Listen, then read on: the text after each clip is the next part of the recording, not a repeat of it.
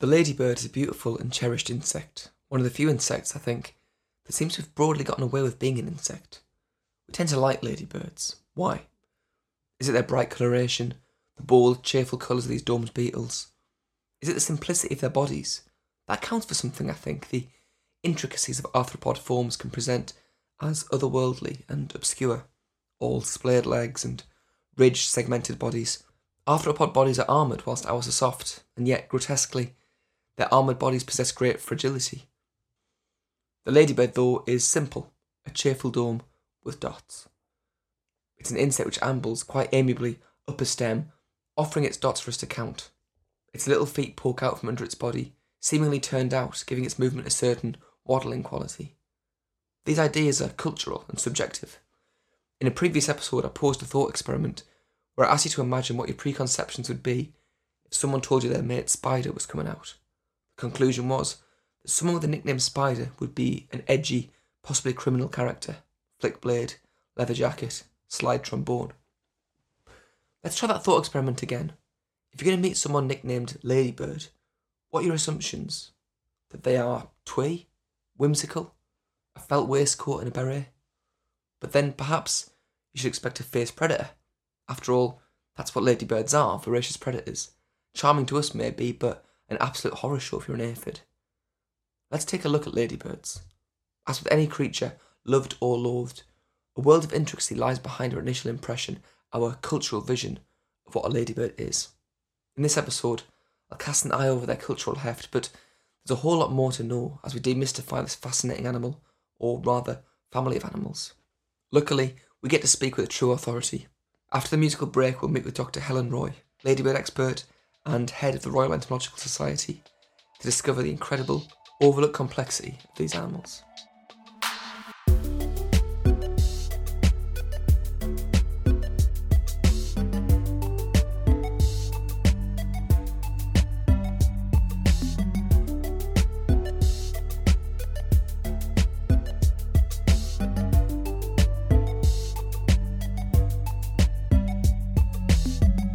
Morning, Helen. How are you today? Yeah, I'm good, thank you. Very good. Cold here, but it's it's it's a bright and sunny day. Yeah, it's perishing here. I've put the radiator on, which I'm loath to do, but never mind. Thank you so much for agreeing to talk to me this morning about ladybirds. We're going to have a little ladybird chat. Would it be okay to start off? You've, you've had a, a very impressive career in these fields, but what is your personal and professional relationship with, with invertebrates? So I'm a, an ecologist at the UK Centre for Ecology and Hydrology, and I'm also president of the Royal Entomological Society. And um, I've been working on insects in one way or another for many decades, and I'm particularly interested in the ways in which environmental change affects the distribution and abundance of insects. Sounds like a simple question, but I kind of like to start with these simple questions. What exactly is a ladybird?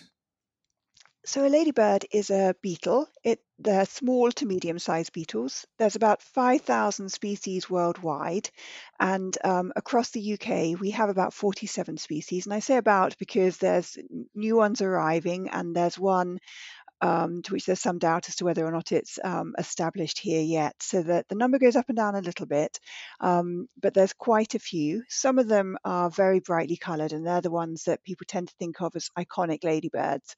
But there's also quite a number which are quite tiny, often sort of brown or black, little hairy ladybirds. And what was it that led you to working with ladybirds so extensively in particular?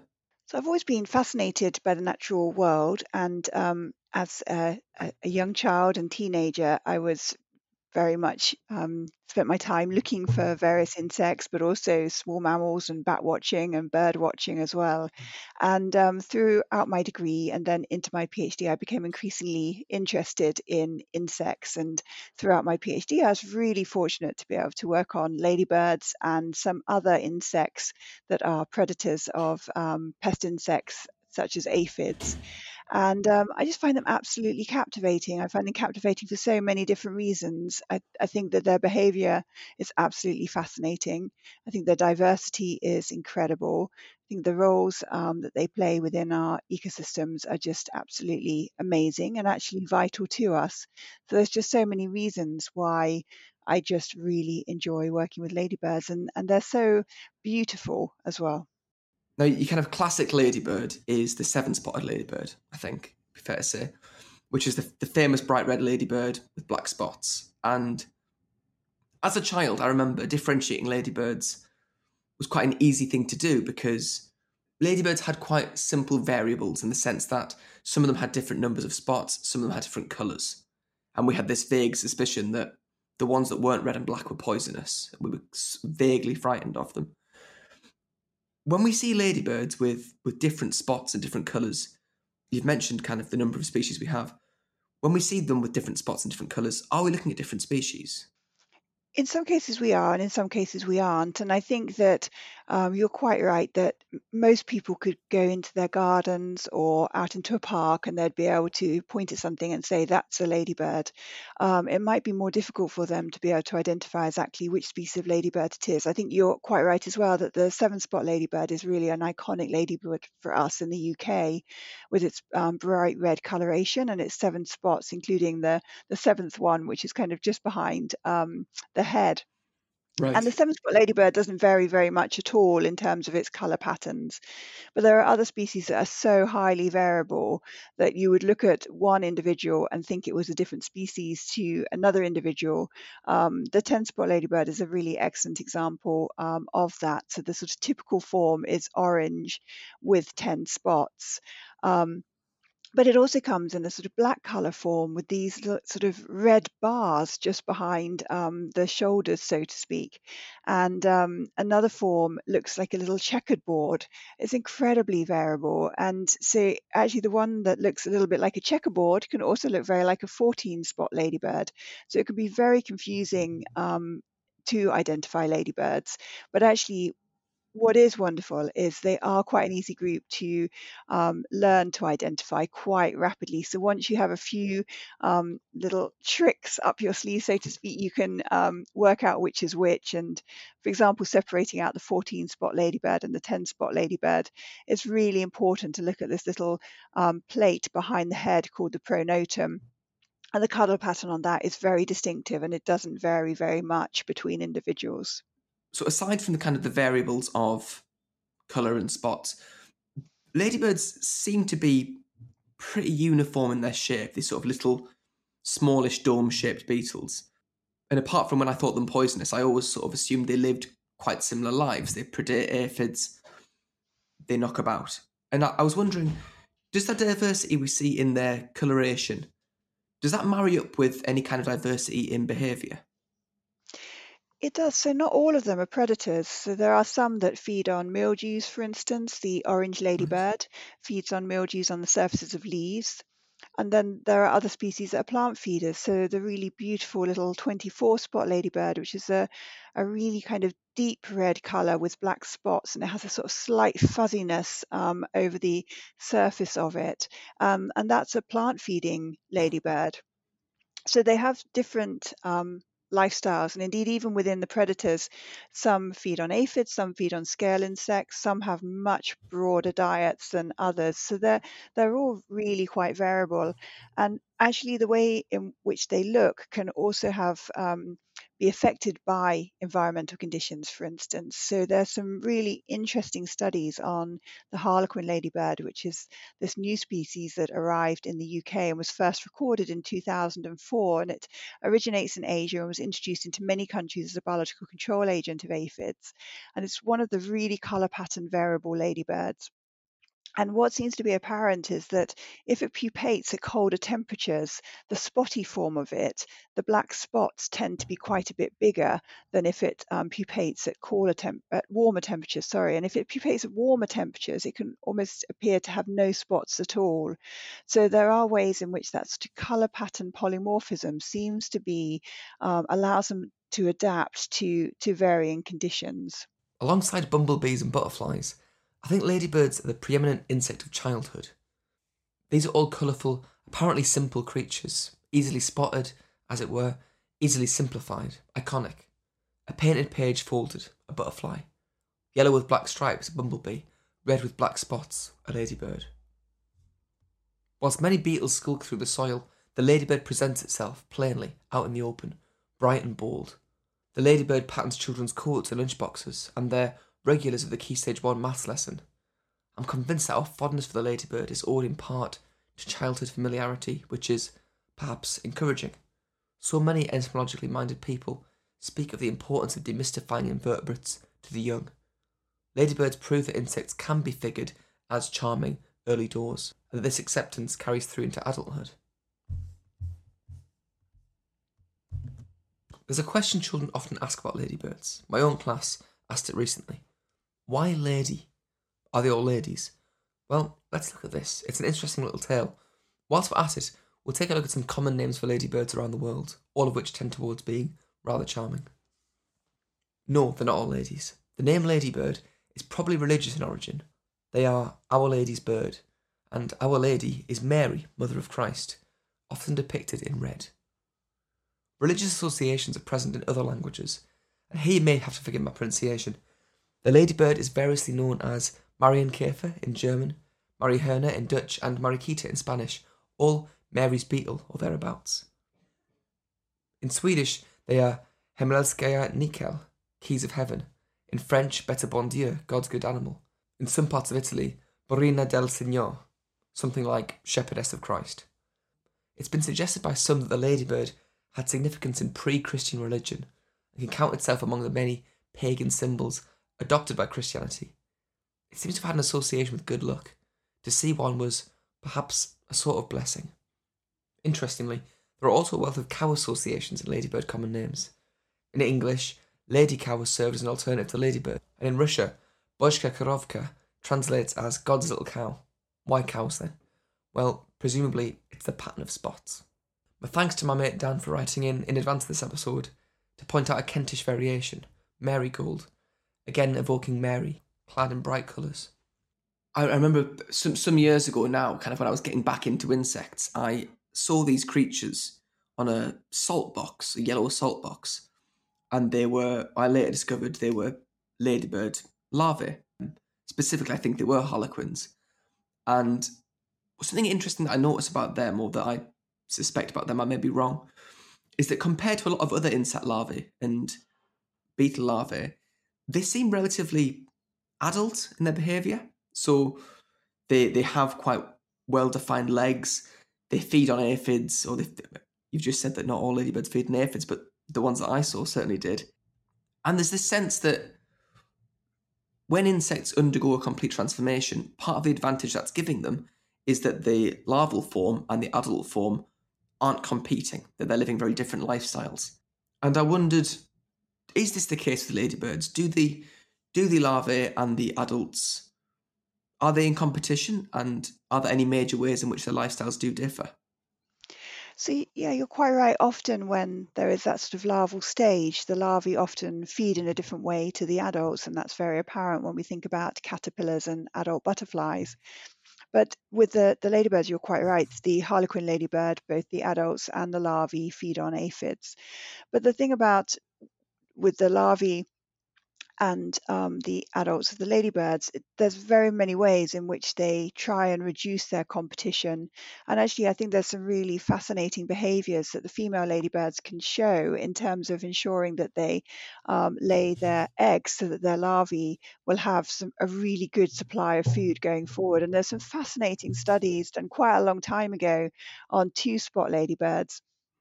And they showed that the um, the, the the female ladybirds will assess how many aphids there are before laying their eggs, and also whether or not the colony of aphids is about to collapse or not. So they'll use signals such as the number of shed skins of the aphids, the amount of honeydew that the aphids have produced, to weigh up is this worth me laying my eggs here or not? Is there going to be a colony still around to sustain my larvae um, once they've hatched out?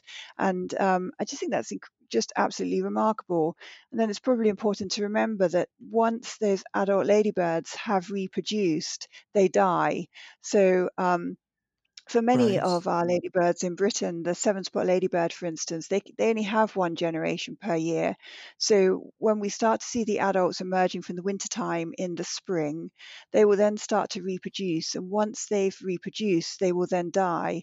And so we have this point of the year where it's mainly just larvae that are around and the adults um, aren't there so much at all. Not so much this year, but in, in the past, in my flat, we've had a tendency to, in the window frames, have these big swarms of ladybirds doing what I assumed was overwintering.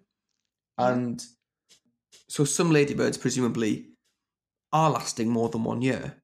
So all ladybirds will overwinter um, as adults in the UK. So they go into this dormant phase. But if we just think about the seven spot ladybird, for instance, in Mm. the spring when the um, eggs are laid, and then through the sort of early summer when the adults, when the, the, the egg is laid, it's been through its larval development, pupated, and then there are these new adults um, in the early summer. It's those new adults that are then overwintering through to the next year. So they, they can live, you know, about 13 months, but then then that's about it.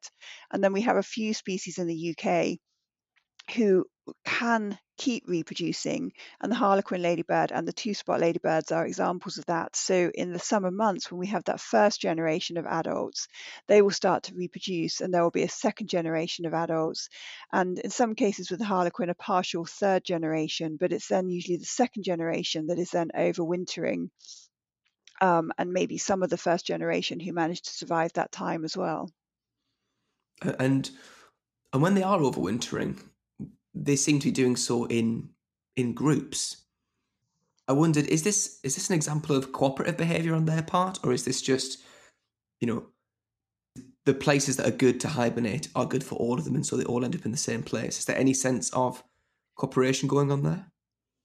I think it's most likely the the latter that they're just finding a good place and then they're aggregating um, because of that. But people again have looked into why would they form these aggregations, and not just in terms of um, because they're finding the the same site. There does seem to be something around the sort of microclimate that they create by huddling together in that way. Um, also, it's thought that maybe with these brightly coloured ones, that when they come together, they give this much bigger sort of show of red and black, which is, of course, their warning colorations um, for um, predators to say that they don't taste very nice. Mm. Um, so, you know, there are some advantages. Um, I, I- I wouldn't describe it as sort of truly cooperative, um, but there, there are some advantages for them just coming into that into that aggregation. And most ladybirds do aggregate. Some of them quite small aggregations, and as people have seen with the harlequin ladybirds, can be really large aggregations of hundreds of individuals in window frame. Right, so we'll talk about the Harlequin in a second because that's a, a fascinating subject in and of itself. But I wanted to quite selfishly ask you to put my mind at ease about something that I've been uh, kind of ladybird related moment in my life. So when I was when I was a kid playing outside, I was handling a ladybird. It was sort of on my finger or whatever, and I, I don't know what I did to it. I must have been manipulating it in in some way but it it produced a kind of a yellow liquid on my hand, and I remember thinking, "Oh, I I've just killed this ladybird. It's it's bleeding. I've I've hurt it." And I decided then, I know I've hurt it. I know I've done it some harm, but the line that I'm going to pursue with my parents when I report this back is that it's laid an egg on my hand. That's going to be my kind of my way of excusing to them, even though they're not here right now, that this ladybird has has produced a yellow slime has has done this. That's my excuse. Um, I wondered if you could sort of help me out. Do you have any sense of did I hurt that ladybird? Can you put my mind at ease about that? So what you probably did was uh, y- that ladybird reflex bled. That's what it did. So when um, ladybirds are threatened in one way or another, so for example, if a bird or indeed if a human comes by and disturbs them, one of their defenses is to to reflex bleed. So essentially, they exude that yellowy substance that you saw um, through various joints, and it can seem quite spectacular, quite a large amount of reflex blood um, that they Mm. can produce and that substance tastes quite horrible. So, for example, if a bird in flight was to take um, a ladybird, which sometimes swallows and swifts and house martins do, for instance, the, the ladybird would reflex bleed, and then there are observations of the birds then spitting out the ladybirds because of that distasteful substance. The ladybirds are packed full with a chemi- lots of chemicals that sort of form this slightly and mildly toxic um, cocktail. And um, if anyone's ever, if you were to smell that substance that they produce on your hands afterwards, it, it, it would have, it's not a terribly unpleasant smell, but it's not very pleasant either. And that's just their way of defending themselves. That's a way off, actually. I've genuinely thought about that quite a lot over the last few years. So I'm pleased to hear that I, I probably didn't do it any desperate harm. The ladybird plays a starring role in an English nursery rhyme with a few interesting variations. Again, we note the familiarity of the ladybird, tied into our folk tradition in a way that cannot be said to be true of the carrion beetle or the diving beetle, neither of which have a troubling nursery rhyme to their name. Ladybird, ladybird, fly away home. Your house is on fire and your children are gone. All except one, and her name is Anne, and she hid under the baking pan. Now, this might not be the rhyme you know. As with so many old rhymes, there exist a number of versions that often display regional variations in the way the ladybird is named. York's variation runs Lady cow, lady cow, fly thy way home. Thy house is on fire, thy children are gone.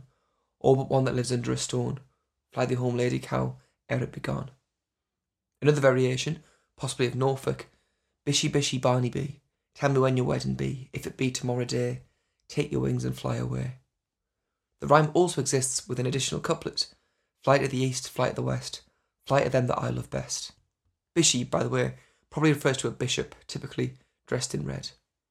Emily Jane Bronte, the famous writer, provides her own variation. Ladybird, ladybird, fly away home. Night is approaching and sunset has come.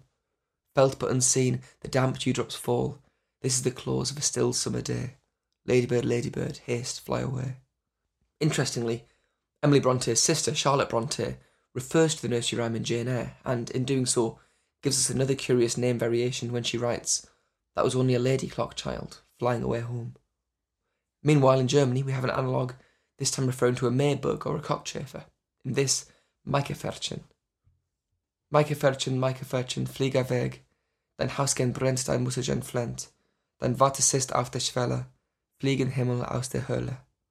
Translated, something like, Maybug, Maybug, fly away. Your house is burning, your mother is weeping. Your father is sitting in the doorway. Fly from hell and into heaven. Why then is the ladybird's home burning? One thought is that the song is a song of warning sung by farmers before burning the straw stubble left after a harvest. Are the farmers appreciative of the ladybird for their agricultural value in eliminating aphids and thus warning them, or is this deference to the ladybird of a more religious, ancient, superstitious practice? If you know any other versions of the poem or have another name for the ladybird, please do email grubbingthefilth at gmail.com. Americans needn't remind me that you call it a ladybug. We know, and I don't mean to have a go, but in this instance, You've really dropped the ball. Let's have a, a chat about the National Ladybird Survey. So we mentioned IDing ladybirds and things like that earlier. Could you tell us a little bit about the the Ladybird Survey and give us a sense of why recording ladybird sightings is important? Yes, so we're really fortunate um, in the UK to have many, many different recording schemes and societies. There's more than 80, so all kinds of different insect groups, birds, plants, mammals. There's something there for everyone to get involved with. And biological recording is very simple. It's just about um, saying what you see, where you see it, when you see it, and, and who you are. And so these recording schemes are many of them hosted by the Biological Record Centre, which is part of the UK Centre for Ecology and Hydrology. And the Ladybird Survey is indeed one of those. And many of them were established in the early 1970s, or they were constantly um, having new recording schemes coming online as well as people develop an interest in a, in a new taxonomic group that hasn't got a scheme existing already. And the Ladybird Survey there was one of the earlier schemes. So it was established in the, the 1970s um, under the name the Coccinellidae Recording Scheme, Coccinellidae being the scientific name for the, the family of ladybirds. And um, it's been uh, uh led by many, many amazing people over that time. And in the 1980s, um, Mike Majerus took on leading it um, through Cambridge University. And um, he began to see the opportunity to sort of popularizing um, the recording scheme. So prior to that, it had been very much receiving records from sort of amateur experts, people who already knew beetles very, very well and um, were providing that information. So in the 1980s, um, Mike started to work with various sort of youth groups and um, wildlife um, organisations um, to promote recording of ladybirds, and it's really gone from strength to strength. And the arrival of the Harlequin ladybird and the first record in 2004 inspired um, us to think about putting the ladybird survey online. And at the time, I was working with Mike Majerus, and so we worked together um, with someone called um, Trevor James and also Pete Brown, who still um, leads the survey alongside me, to create an online platform for recording ladybirds. And we did a lot of promotion, a lot of um, exhibitions, and going out to agricultural shows, talking in the media, writing articles, and um, we still do as much of that as possible to encourage everyone to get involved with recording um, ladybirds because it's, it's really quite straightforward and the data is incredibly valuable for addressing so many different questions. If people do want to get involved, how would they do so?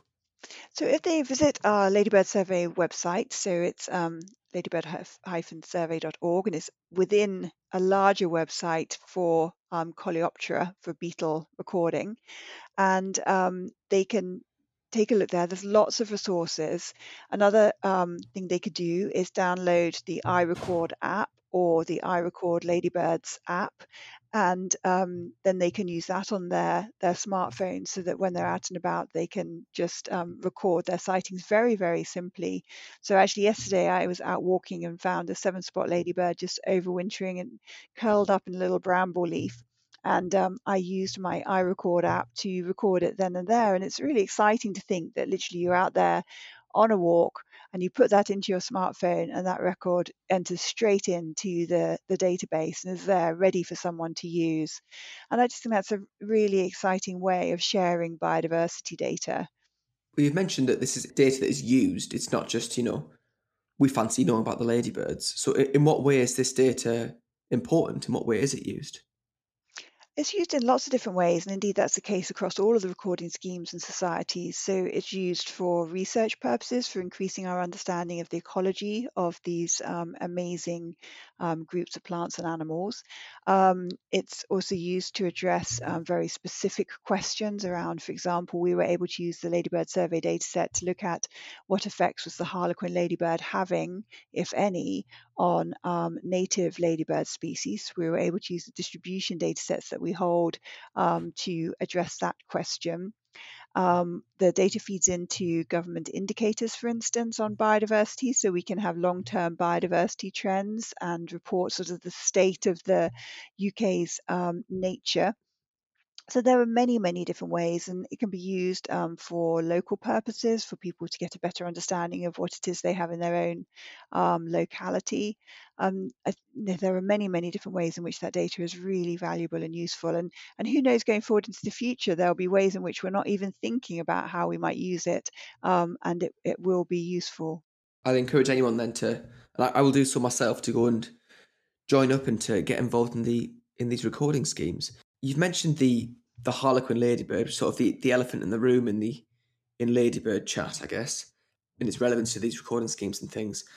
So the Harlequin Ladybird is, and I might use the wrong word here, it's an invasive species, I'm going to say, and its population size is growing to the detriment of native species. How has that shift occurred? Because you said it arrived in 2004. What about the Harlequin has allowed it to to boom in population so prodigiously? So you're, you're quite right. It is an invasive non-native species. So that means the non-native species part means it's been moved from one part of the world to another directly by humans, and in this case, introduced as a biological control agent of pest insects. And we use the term invasive to mean that it's spread very rapidly and um, is likely to be having some kind of impact as a consequence. And um, when we looked um, at the impact that it was having on native species, we looked at eight native species and we saw that seven out of eight were showing distribution declines that were very strongly correlated with the arrival of the harlequin ladybird. So it not only can outcompete some of the native ladybirds that are also predators, but it will also eat them. So it's it has a very, very broad diet. So it will feed on many different ladybirds.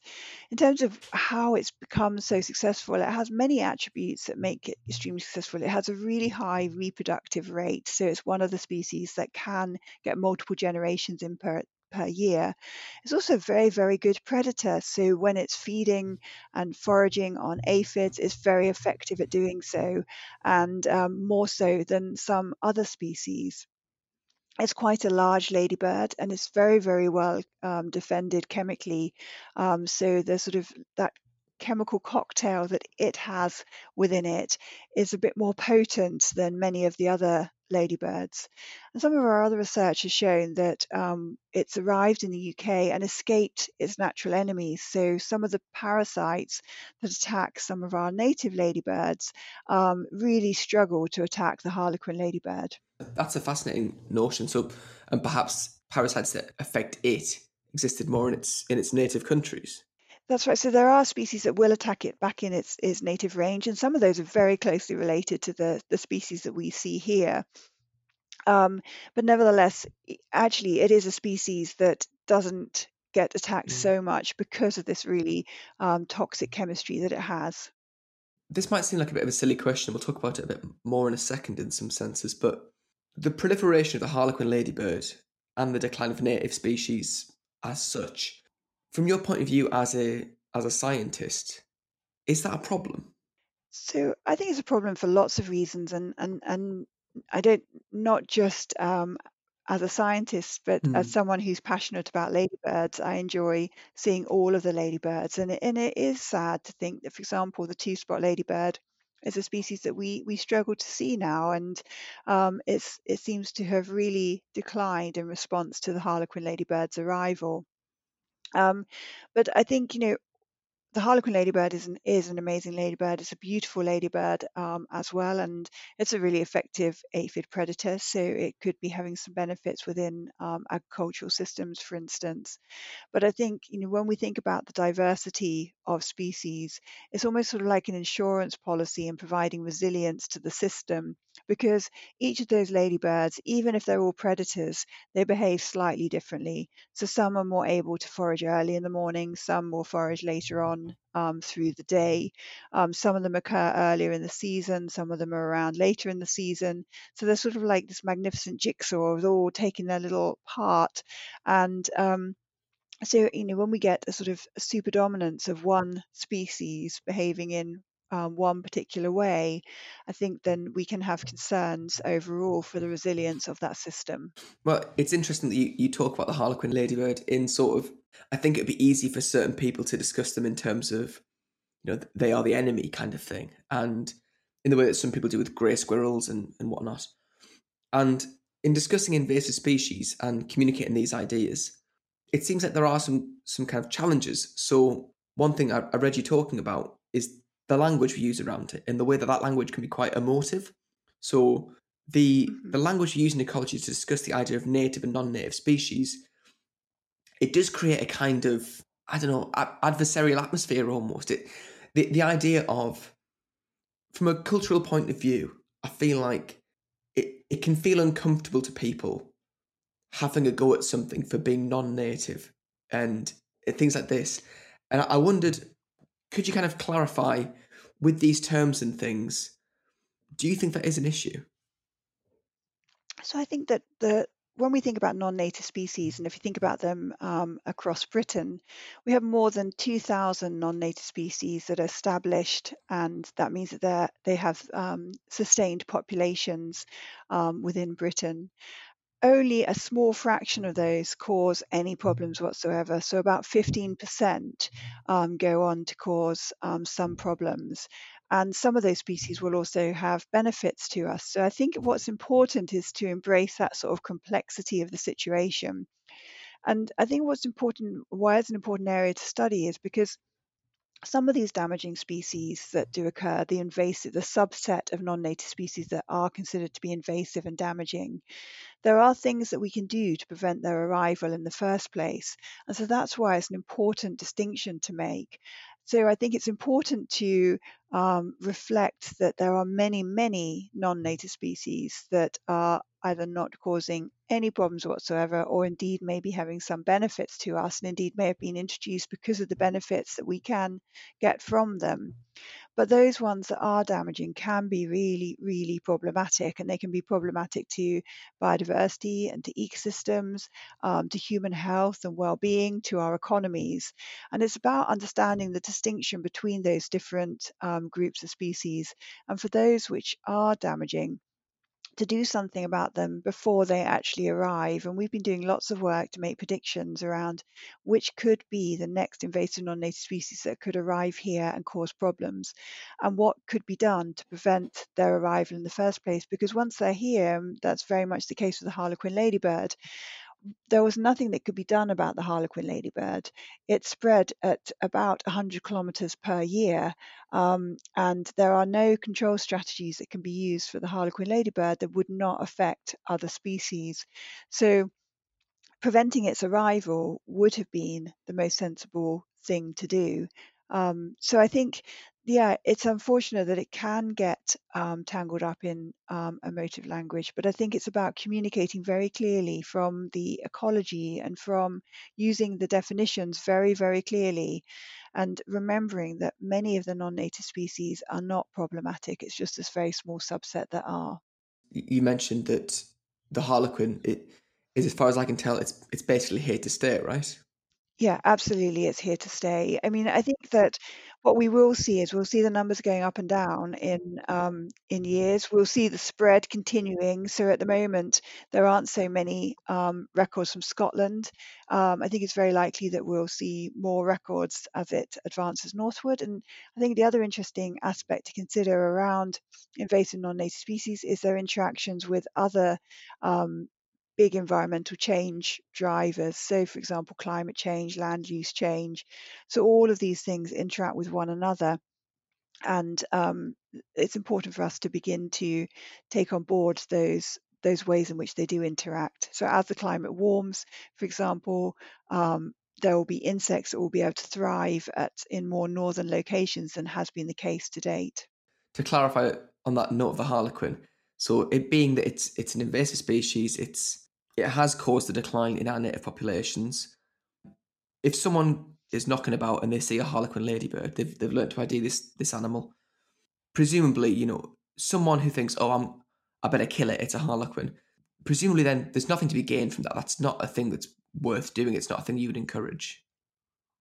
No, not at all. So we really strongly encourage people not to kill harlequin ladybirds. They can be so easily confused with other species, and it will have no overall effect on the population of harlequin ladybirds. And um, we've, yeah, just really strongly urge people to just record their sightings of the harlequin ladybird because it really has informed our research um, around non-native species. And for instance, um, another species of concern, another insect actually, the um, yellow-legged or Asian hornet, Vespa velutina, um, the alert systems that have been developed for surveillance of that species have been based around the harlequin ladybird. So we're learning a lot from the harlequin ladybird, but there's nothing that can be done about it. Well, I was going to ask, when we think about non-native species, it, it, it's a study that seems to be of great import, and we know that ecosystems are changing due to climate change due to human intervention.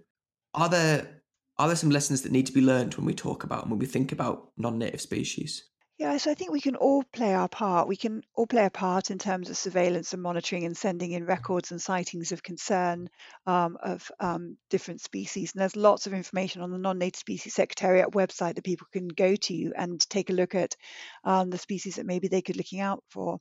But there's also aspects around biosecurity, and of course, we're all limited in how much we're traveling at mm-hmm. the moment. Um, but in other times when people are moving around the world, just checking their luggage before they go somewhere and before they come back from somewhere to check that they haven't got any hitchhikers with them, um, making sure that their shoes and their boots are very clean, that they don't have seeds stuck in their socks or in the turn ups of their trousers, and taking some just very sensible biosecurity um, measures.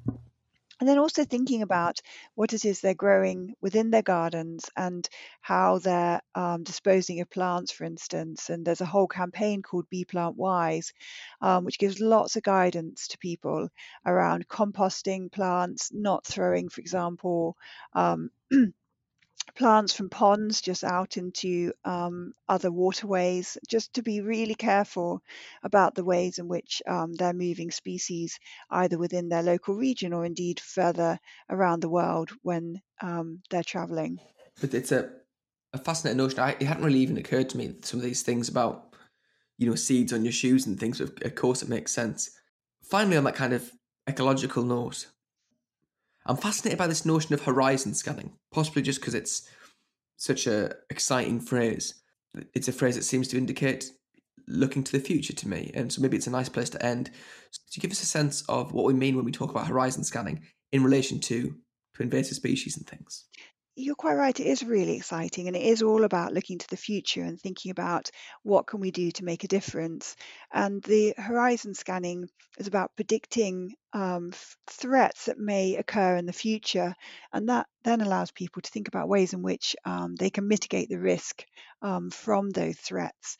And um, horizon scanning for um, the invasive non-native species, there's fantastic data holdings from all around the world, and we can think about which species would be climatically suited and which would find their way here quite easily, and then think about what kind of impacts might they have if they did arrive here.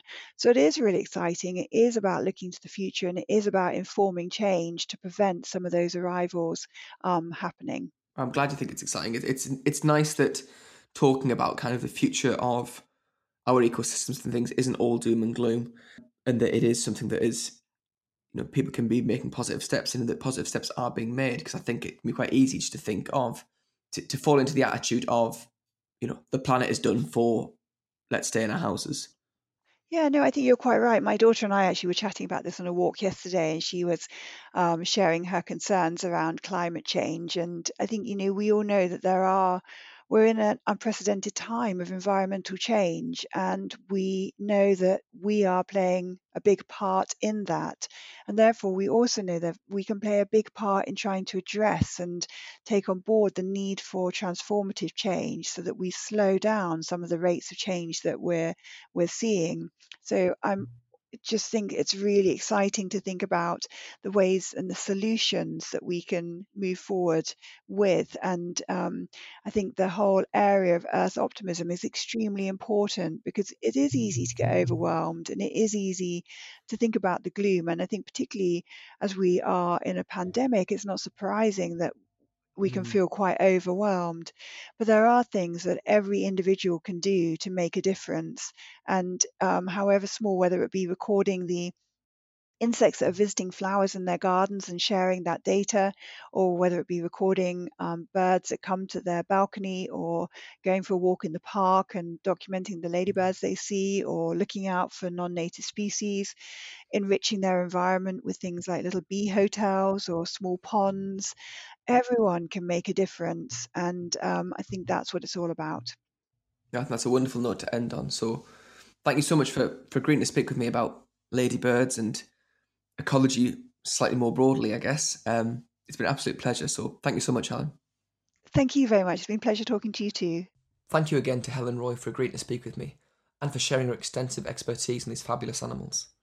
Everyone has a base understanding of ladybirds. Everyone's seen them knocking about. So this has been one of those episodes I enjoy because it allows me, and I hope you, to examine something familiar with a new level of complexity. I think that realizing how much you don't know about something is an exciting thing. And in talking with Helen about invasive species and the changing nature of our ladybird populations, I'm reminded of something important that nature, or the natural world, is not this fixed thing, a solid aspect of our world which we can choose to engage with or to ignore. It's a dynamic, it's a dynamic, ongoing, and ever changing thing, inconceivably vast in its interconnectedness and its strangeness. Whether or not we choose to engage with nature is an odd idea. Two things are simultaneously true here. We affect nature and we should consider ourselves custodians of it to some degree. We should do our best to protect the natural world from our capacity to distort and upend it. At the same time, it's not something that's separate from us, and we do well to remember that we are of it and within it. Viewing nature as somehow separate from ourselves is a dangerous game. I hope you come away from this episode with some fresh perspectives on the familiar. Keep an eye out for ladybird friends, glimmering little lipstick smudges, little thumbprints of colour, and yet so, so much more.